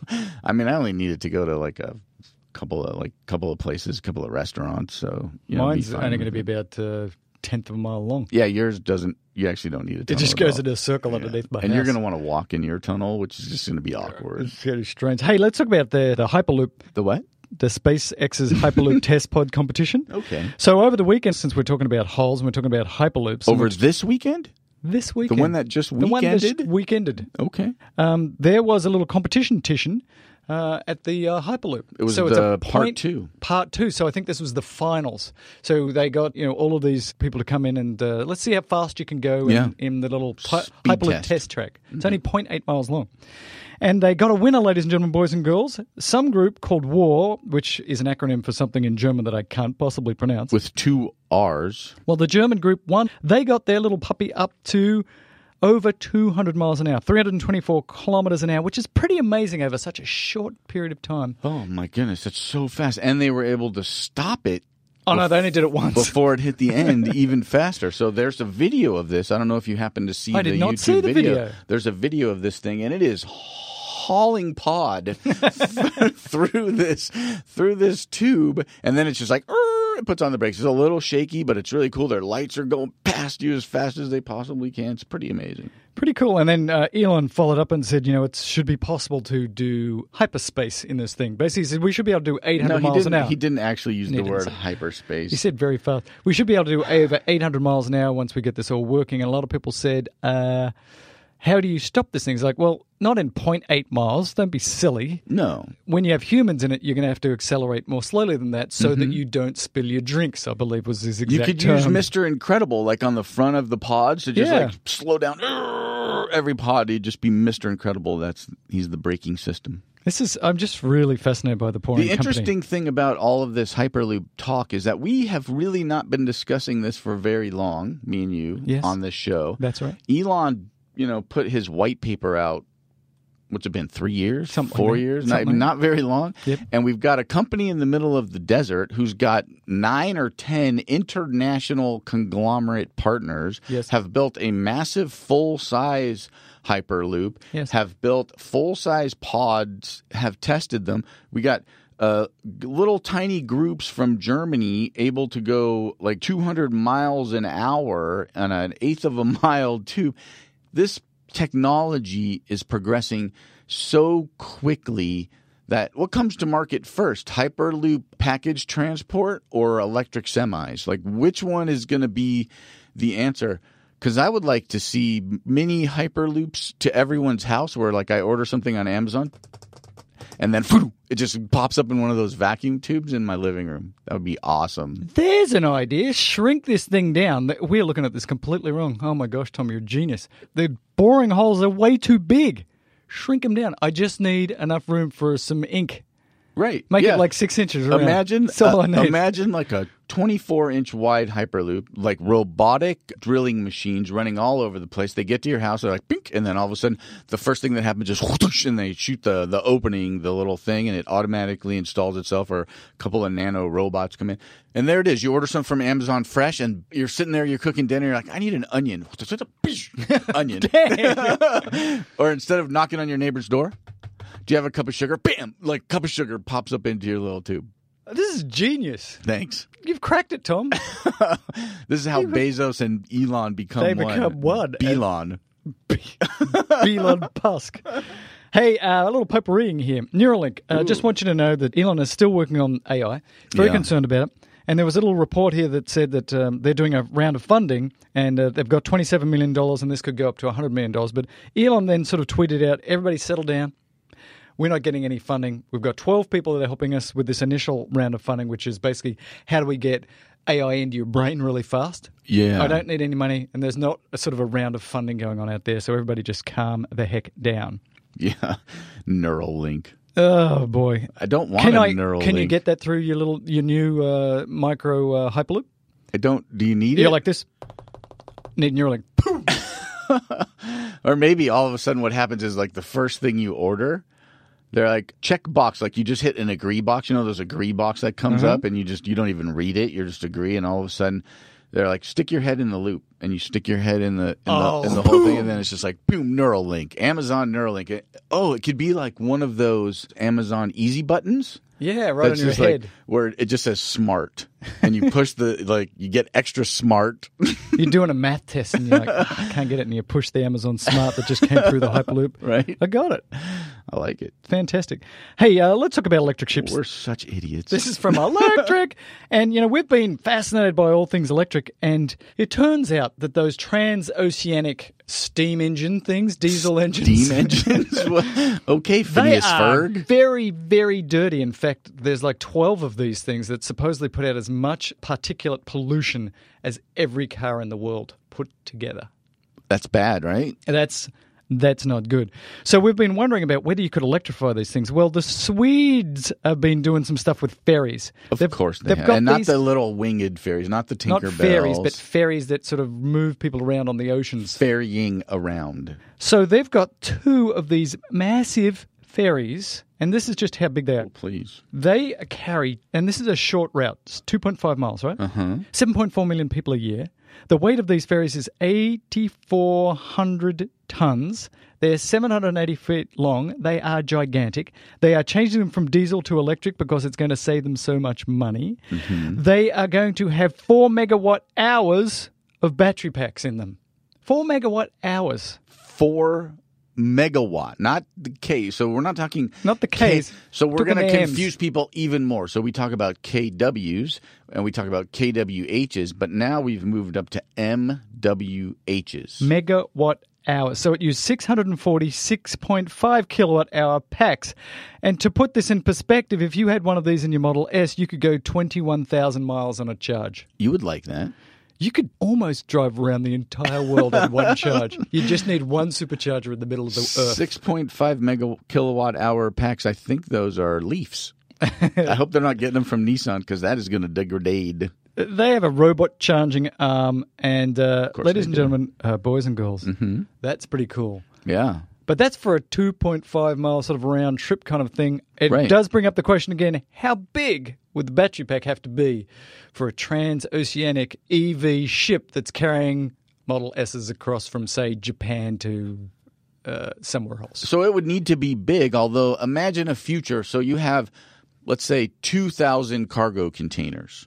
Let's imagine. that. Maybe 500 of them or 250 of them are battery packs. Okay. And then on top of all the, those are the last 250 to go on the ship. They go on the whole top. And the whole top of them are also covered in solar panels on top of it. I like where you're going. Right? And so that's a potential. I don't know if that's enough. Honestly, I haven't sat around and done the cargo container mathematics, but maybe we're not even talking about lithium ion batteries. Maybe we had that one company that was doing the liquid fuel cell Yes. battery thing back and forth, and all you really need to do is have a bigger container for that fuel, and maybe even the motion of the ocean, like the motion of the ocean can be garnered to charge some batteries as the thing is moving. Once you start to put your mind towards it being possible, then I think all things are possible. That made that was the stupidest thing I have ever said on this show. I hope it gets cut, but I can almost guarantee you that all of you just heard me say that. The point being, these big ships, very polluting, when will they be electrified? Love to do some math. Somebody is out there, somebody out there who's very smart on the Talking Tesla Nation, do some math. Please. and tell us how big the battery pack is. Because if I do it, I'm going to screw it up by probably an order of. Magnitudes. Thank But you. but the math is out there, right? Because they know how much energy it takes. Yes. They know how much horsepower. We they know know, much how energy long density. It's just math. It can all be mathematically worked out, and they could say it's 29 megawatt hours or 250 megawatt hours. they And- say you need a super tanker to drag another super tanker worth of batteries. I want to know if that's how bad Or you need to be. put an eye of Sauron on the middle of each one of these cargo containers, and then all of the top things are mirrors that are focused. Like again, molten salt. Well, Who knows? Wow, you're really thinking outside the box you now. could do multiple things on one ship. Oh, let's talk about subsidies before we do letters. Elon likes to talk about subsidies because people have been saying that Elon and Tesla have been using lots of tax dollars and that's where all mm-hmm. their profit comes from because of all these stupid subsidies.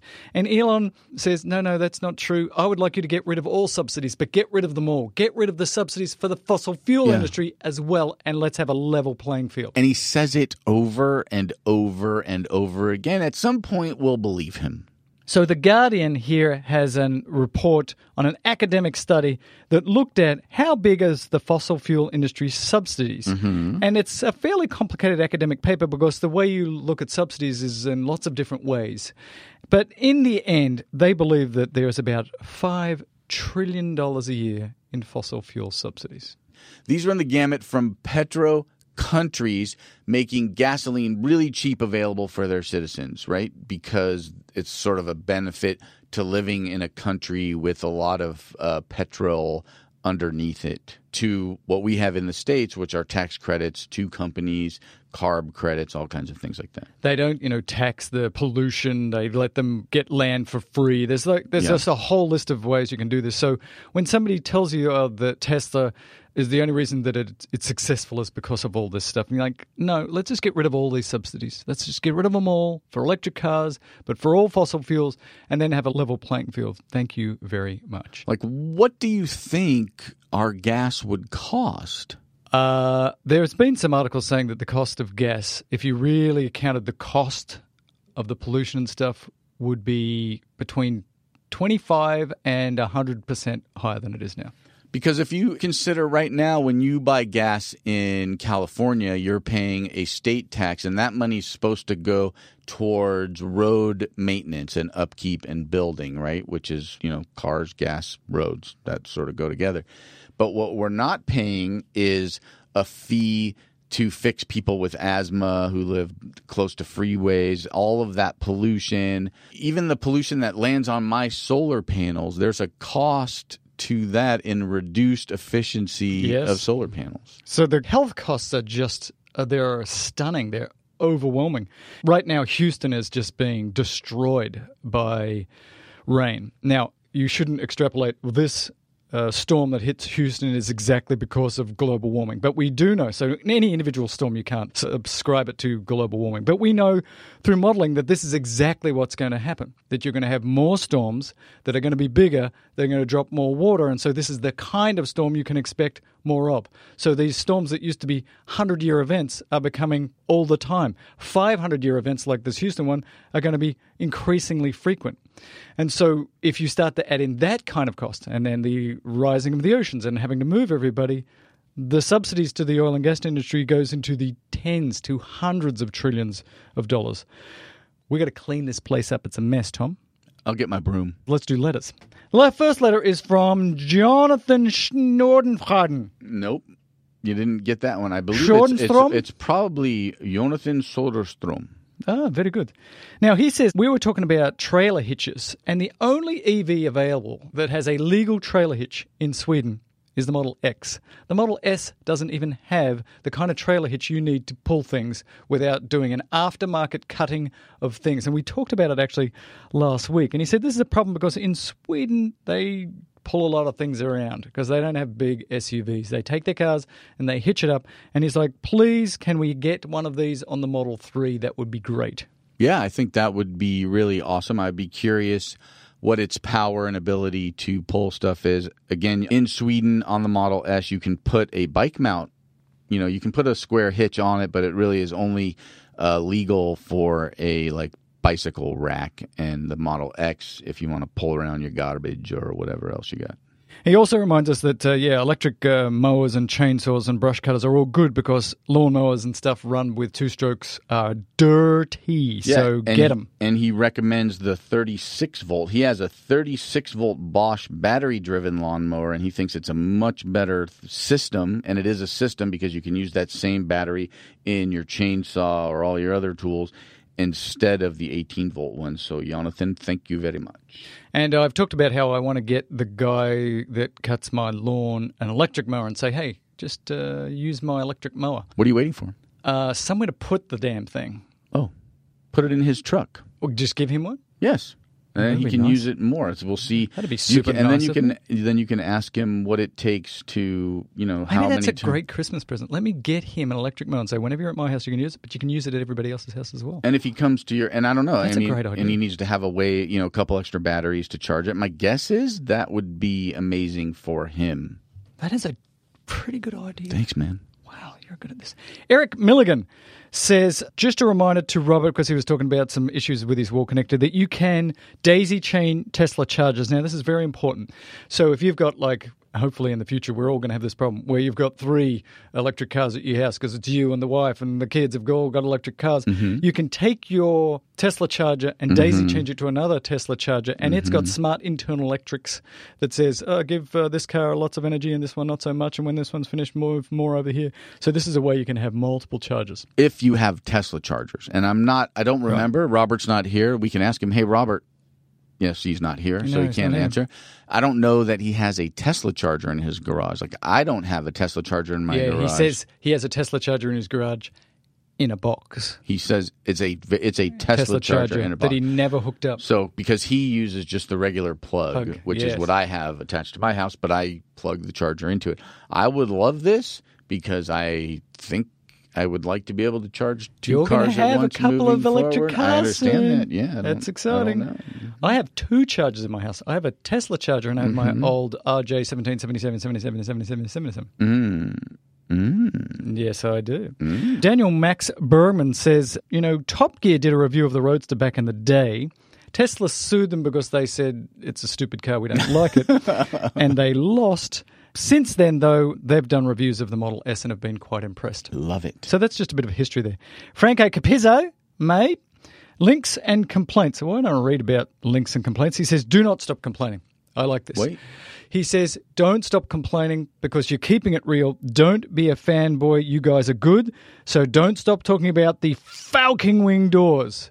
It's important. And congratulations on 100 episodes. Thank you. And Thank did you, he? Franco. And Franco, I believe he's the one who forwarded us the electric boat ferry article. If he wasn't, he did send it here, and he wanted us to say electric boat toot toot. I don't know why he wanted us to say that, but Toot toot. there you go. John Erickson has a little thing here and he says also, congratulations on 100 episodes. One hundred. He is worried about superchargers, so I'm not the only one. No, what? Because he just went to a supercharger station. It was pretty full in a place where it was never full before, and he's a bit concerned that when Model 3 is all over the place, supercharger will be a problem. He also noted this that even now people don't know about this 1A, 1B thing. Yeah, this was interesting. And so he made this really interesting suggestion. Since people don't realize that 1A and 1B and 2A and 2B are basically on the same circuit, and if you plug in right next to somebody, Mm-hmm. uh, that'll slow down your rate of charge. And if somebody's on a 1, you should go over to a 2 or a 3. Yeah.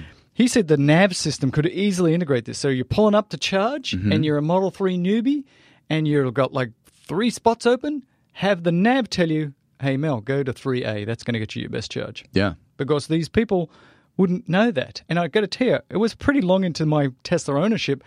I didn't know it. And there was a guy at the charging station that says, Why are you plugging next to me? I'm like, because I thought I'd just say hi and plug next to me. Like, get away from me. Imagine a situation in which you're driving your Model 3 S or X. It knows what your destination is, and Yes. you're low. You've got 10%, 20%, whatever, whatever that Tesla deems low.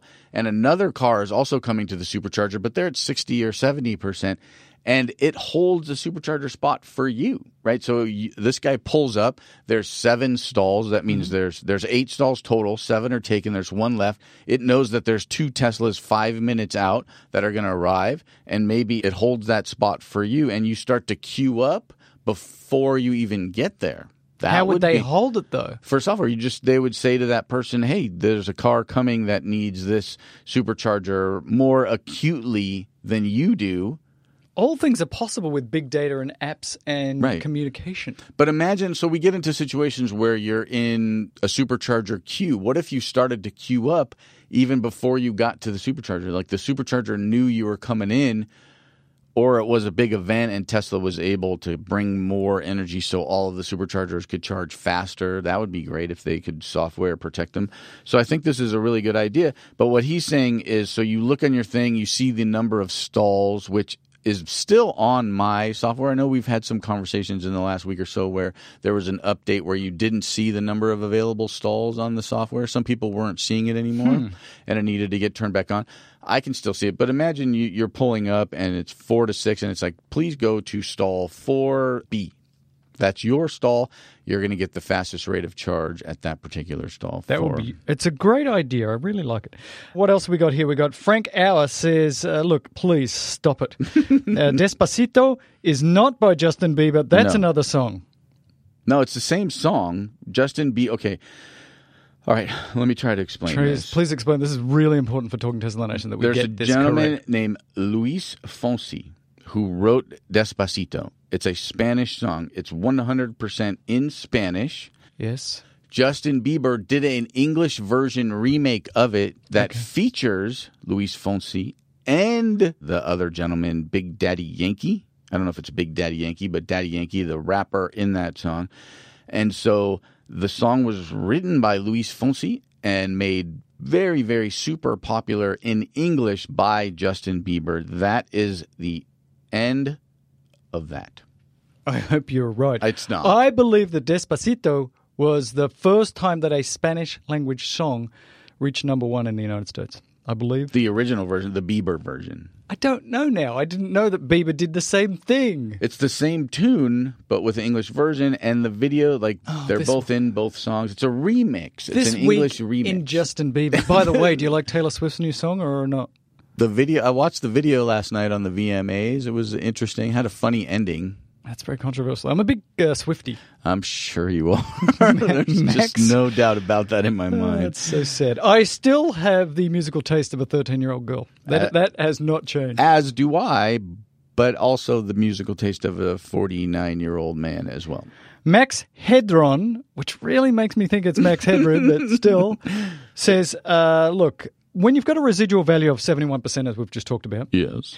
you can get your lease payment down on a Model 3 to around $460 a month, which is still fairly expensive, but pretty good when it comes to a entry level luxury luxury car. With 5K down. Don't forget that part of it. And he says, why would you buy at that point? And this is the eternal question. So, leasing is great when you can have a good residual value, so you're paying off sort of less of the delta. You buy the car for 50 and it's going to be worth 40 at the end. That's cool. You're only paying off the sort of the 10, so you have a low monthly payment. So, that's mm-hmm. good. My reason for perhaps buying, or at least consider this when buying, is getting out of mm-hmm. leases is very hard. Getting out of Tesla leases incredibly difficult. They don't want you to get out of it. No. They make it so bad. So if you want to flip the car, say in two years, let's say the Model Y magically comes out in two years, and you're like, dang, that's the car I want. I want to get rid of this Model 3 and get a Model Y. You're pretty much screwed.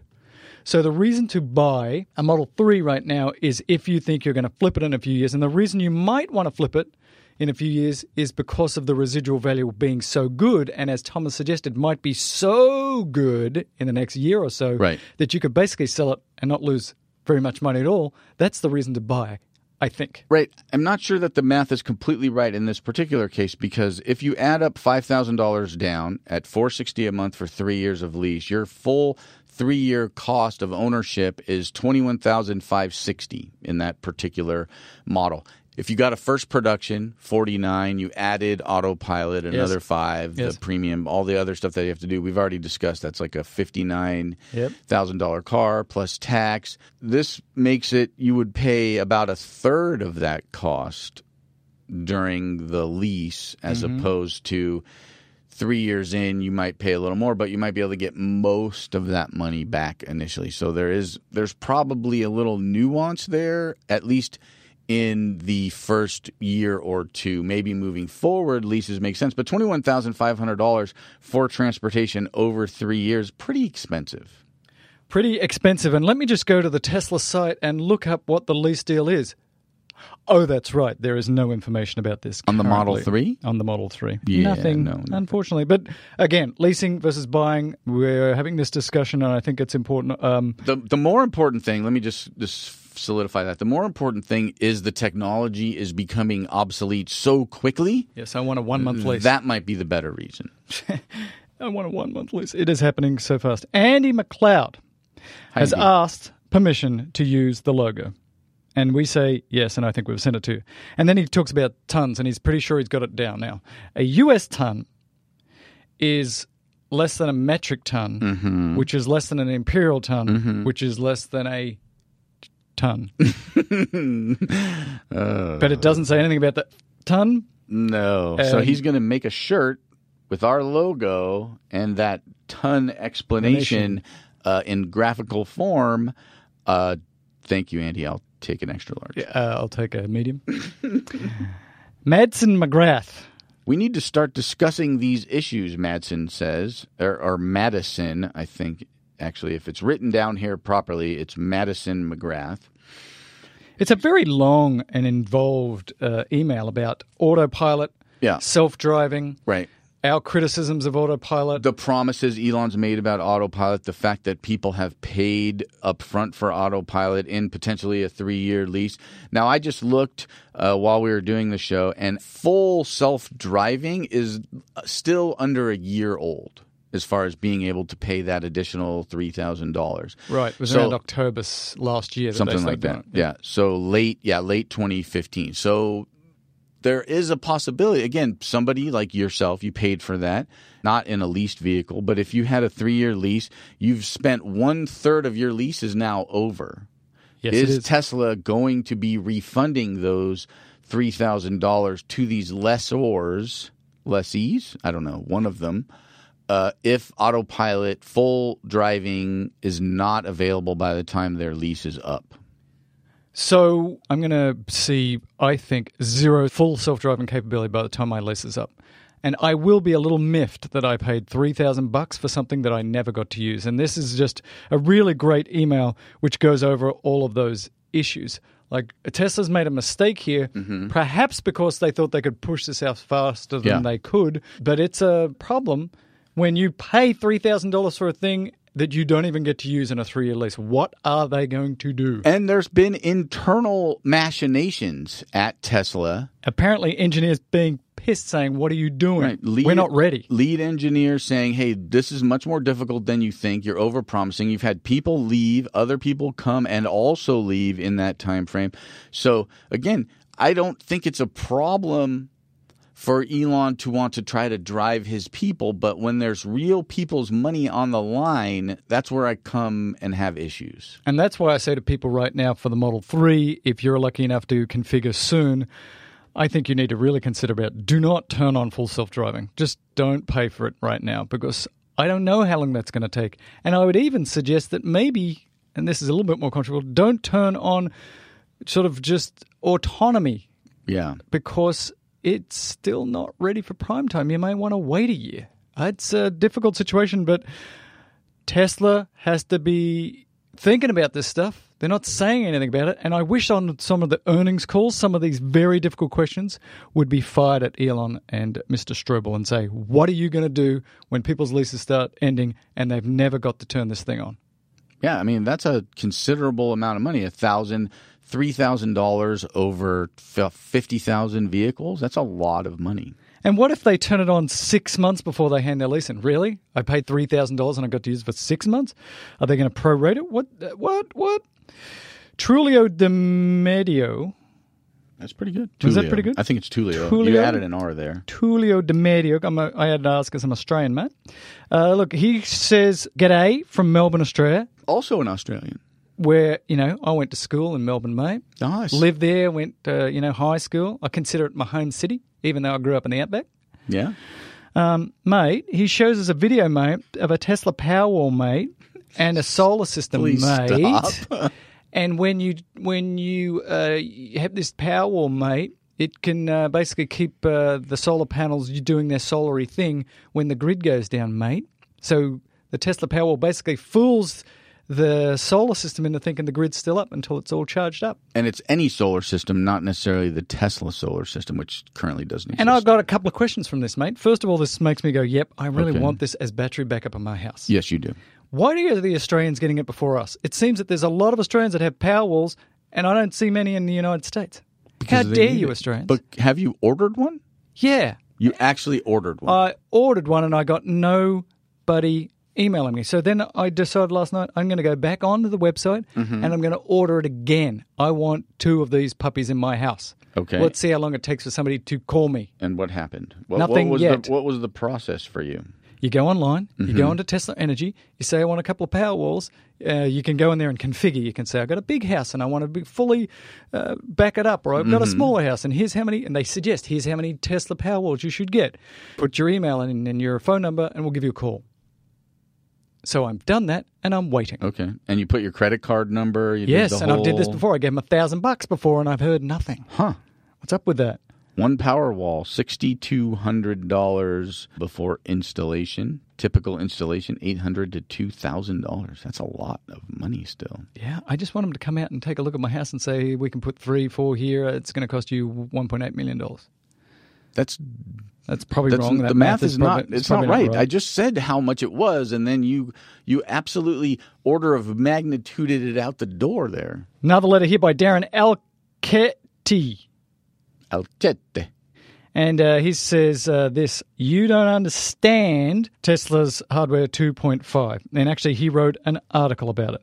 And he said Tom lost his poopy um, because he's like, uh, well, though you need 2.5 hardware to do full autonomy. And he's like, I don't think that's true. In this little article, he basically says that 2.5 or 2.1 hardware is really about the Model 3 going onto the network. So there's probably enough computing power in the S and the X with 2.0 hardware to do full autonomy as suggested, although we don't know when we're going to see that.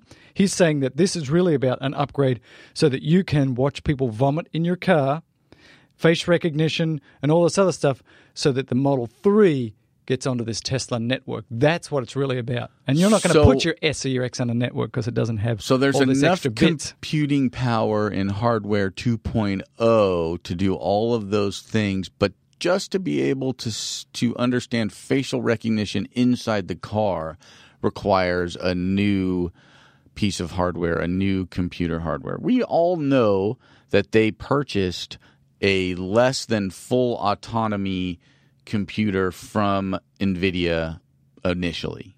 Like they got Nvidia said Drive PX requires this and this.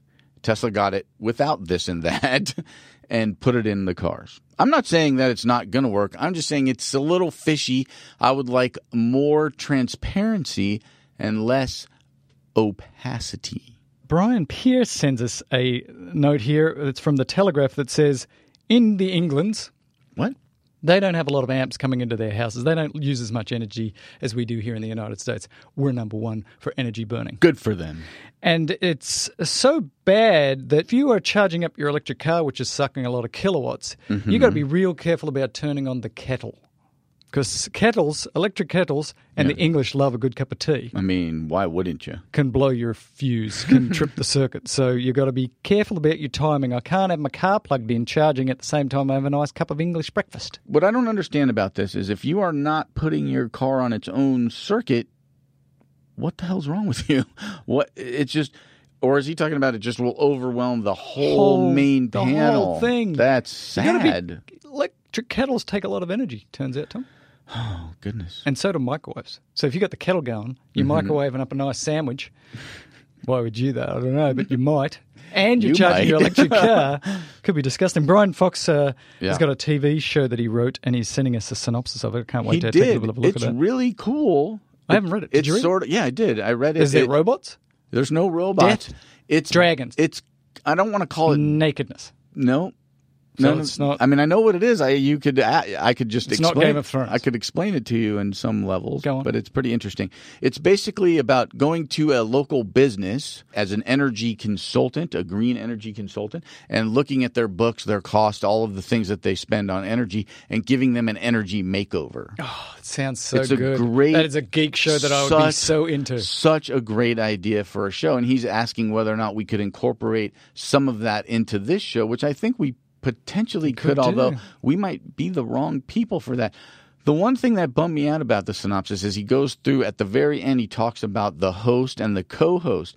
The co host is a nerdy sort of science girl who knows all, who can answer all the questions about the energies and stuff like that. And the host is, is what he writes is a fit, handsome, tall, and I was like, well, I guess I'm out. Oh, these must be talking about me. no, I said tall. oh, thank you. Madsen McGrath has another letter. Yeah, letter two. And uh, this letter is about how green Tesla really is. And so we've Yeah. actually gone over this a number of times. We used to say if you've got an electric car, it's way cleaner than a gas car. Yeah. But some gas cars, like Pre-i, for example, have become Pri-i. so efficient Mm-hmm. that it really starts to depend on where you get your electricity from. So if you have got an EV and the electricity that's charging that EV is coming from a, the most disgusting coal burning plant, Yeah. maybe it's not as clean as the Prius. Right. Or the Volt, right, which gets a lot of miles, depending on, you know, again, your usage. So it does depend on where you get your electricity from. And there are actually websites where you put in your zip code and it'll tell you the energy mix and what is cleaner a really efficient car or an electric vehicle. The one thing we haven't talked a lot about with the Model 3, another reason to get a Model 3 over a Model S, Okay. is that this car is significantly more efficient. It has a rated miles per gallon electric of 123 or 126, whereas the Model S is around 80. So the Model 3 is a significantly more efficient car, which again goes into the mix of should I get an EV or should I get a Prius? Model 3, very efficient car, moves it more again to the EV. In California, we have a lot of renewable energy, so it's almost always in favor of getting an electric vehicle. And if you have, like Tom has, I have, Robert has, solar panels into the mix, your car is even cleaner. So we are way better having an electric car than a, even a really good car like a Prius. Right. And if you're talking about, and Madison mentions in this article that they talk about the manufacturing of the vehicle. So, yes, it does take a fair amount of CO2 uh, emissions to manufacture any vehicle, ICE or electric. And then it's sort of what happens after that. What are the emissions? And I don't know the mathematics on this, but my guess is that one, even dirty power plant, they're always being maintained for the most part running as efficiently as they can. They're burning that fuel as efficiently as they can because that's how corporations want to work, as opposed to the single ice power plant under your hood, which, you know, maybe you haven't had your car tuned in a while. It might not be running as efficiently. We know that over the years, ice cars get less and less and less miles per gallon. So there's a lot of things to factor in. Yes, Teslas are not as green as they're maybe led to believe, but they're still greener and they have the potential year after year after year as more renewables come online to become greener and greener, which an ICE car, as we've mentioned many, many times, does not have that capability. Sean Kirkwood sends us an article uh, from ABC News in Australia, mate. He called us Curly, Larry, Mm, and Mo. Mo. Which one are you? curly because I have no hair. And he said that there's a lithium mine in Western Australia which pumps out one third of the lithium in the world. It's a big mine. You know what you should put next to that thing? Gigafactory. Thank you. Mm, you're welcome. And he's also got some stuff here about how the energy grid where he is is a little bit of a problem and he's had to go to a diesel generator and it's making him upset and electricity in Australia is pretty expensive and they're struggling because they can't bring more energy online because they're losing more and more customers to renewables. So they're in this weird circular Spiral. funk, right? Where they know they need a better grid, they know they need more capabilities of uh, regular traditional electrical production, but they're having less and less customers as more and more Australians go off grid towards renewables. It's a fascinating problem. Craig from Anchorage sent us a note, and I'm not sure what it was about. But I'm not a smart man. But it has something to do with being uh, dyslexic and a physician's spouse, so he can really relate to us. So that's cool. John Griswold. What's Tom? No, I mean, uh, we spoke about this. I don't understand what the difference is because I, I don't. Robert seems to understand a little bit more, but basically, it's the difference, the change in the Tesla Model 3 motor to a permanent magnet motor versus the induction motors of the Model 3 and Model S. He wanted us to discuss that. We have discussed it. I still don't understand it. Uh, we'll ask Robert to discuss it even further on the next show. But thank you, Craig from Anchorage with a K, and he was a photographer and the spouse of a physician, so he appreciates all three of us. John Griswold says, Tom, chill the hell up about the 2.5 hardware. Just relax. I'm pretty chill.